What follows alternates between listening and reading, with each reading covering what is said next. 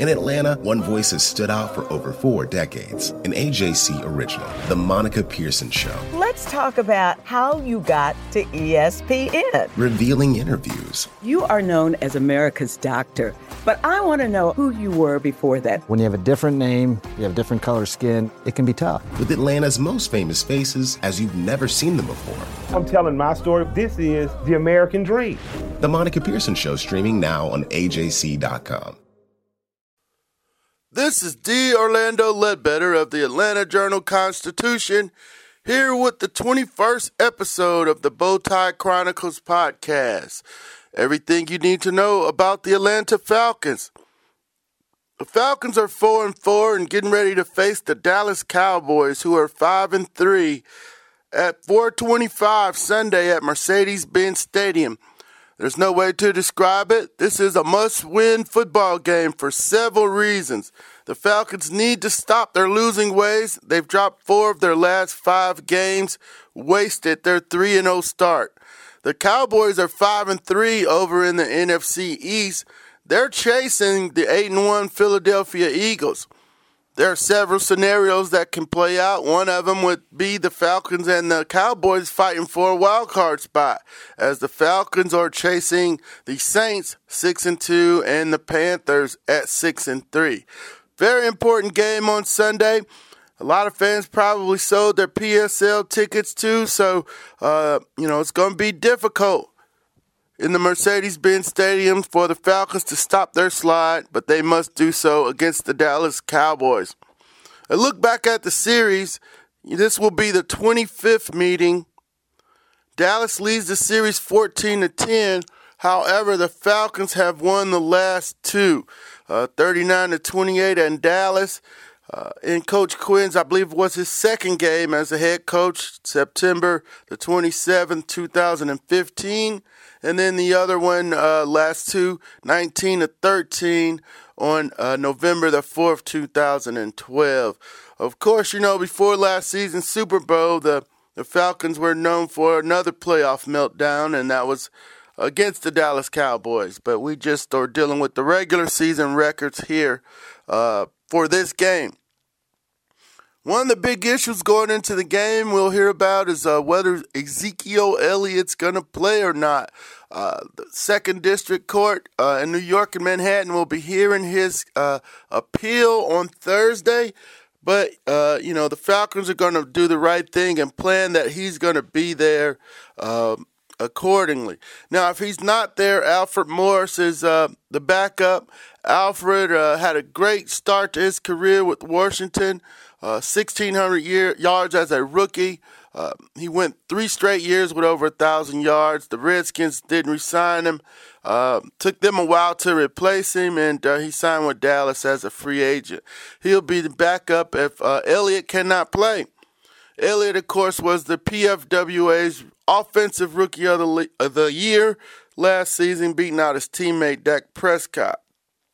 With all the controversy surrounding his domestic violence case uh, with the league and the punishment, the six games, and so forth, he's still been able to rush uh, for 783 yards on 191 carries, uh, seven touchdowns there. Uh, so uh, he's still been very productive. He kind of makes that offense go. He makes that offensive line looks better. Uh, you know they're able to throw off a play action with him running the ball uh, Dez Bryant uh, suffered ankle and knee against the Chiefs. They're coming off a big win against the Chiefs, uh, but he'll be expected to play. Left tackle Tyron Smith also had a groin injury in the Kansas City game, and we'll monitor that this week as we get official injury reports today. So Dallas is uh, a team on a roll a little bit. They uh, started out two and three. They've won their last three games, and they're coming into Atlanta off of a big win over Kansas City. Now the Falcons have a lot of things they need to correct, and uh, uh the Carolina showing wasn't a good one. You know, we'll talk about the run defense here uh, later, but it's three things we we've boiled it down to. It's the penalties drops on offense or sputtering the attack and the run defense. The Falcons have 61 penalties for 471 nullified. uh, uh, yards and 157 nullified yards and 18 nullified first downs. 61 penalties and 471 total yards. The nullified yards are 157, and the two big ones were the kickoff returns of 52 and 65 yards. Uh, Sharrod Neasman and uh, Kemal Ishmael on those. 18 first downs, that's just too many. And uh, 22 uh, penalty yards differential. So that means that they or uh, at 471 and they're a negative 22 yards because the other team is at think 440 the opponents are at 449 so they're losing the penalty battle. They're shooting themselves in the foot with penalties. And then execution errors 16 drop balls. Uh, of course julio had the big one last week. There were four in new york the week before that. And that's third in the league uh, would drop passes. So, you know, that, that's execution. The penalties are coaching, the drops are execution, and the run defense may be the most problematic issue. Uh, because in all four losses, the teams have ran the ball, and nobody powered it up like Carolina did. They weren't even trying to pass, and uh, ended up with 201 yards, uh, you know, running a lot of Cam Newton for 86 and then some misdirection with McCaffrey for 66. Those are things that, uh, you know, you can't have. Um, keeps the offense off the field, and they're already misfiring, so they need more opportunities. Uh, but the run defense, if that problem persists, and I said this before, uh, it's going to be a long season. You know, the playoffs is, uh, is a pipe dream if they cannot get that settled. And, uh, you know, just staying in your gaps and is not the right answer. They got to win. They got to dominate. They got to attack. They can't be fooled by misdirection. They have to penetrate, get upfield, find the ball, get to the running back, and lay them down. And they haven't been doing that. So, and they can talk about getting out of their gaps and all that stuff. Uh, all they're saying there is, hey, we're losing our blocks. We're losing too many battles up front, and that's creating holes or we're getting food. We're not reading our um, uh, uh, misdirection plays. We're not reading our keys, and we're getting out of position. So there it is. Going to wrap up today with the uh, 21st episode of the Bowtie Chronicles podcast.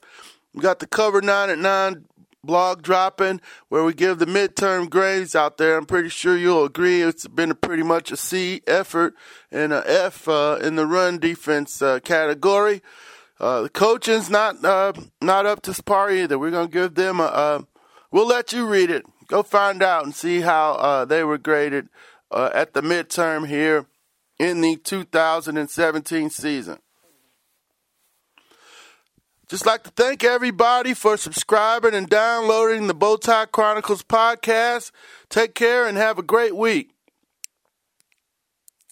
The AJC's trusted veteran political voices, Greg Bluestein, Patricia Murphy, Tia Mitchell, and Bill Nigut, are the essential source for Georgia politics. The Atlanta Journal Constitution's Politically Georgia. Sign up for the newsletter, download the podcast, subscribe to the AJC.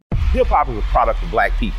It's a product of black song and celebration. The Atlanta Journal Constitution presents Hip hop's most pulled elements are pulled from the South. a Southern hip hop story. We always go back to that moment of the Source Awards.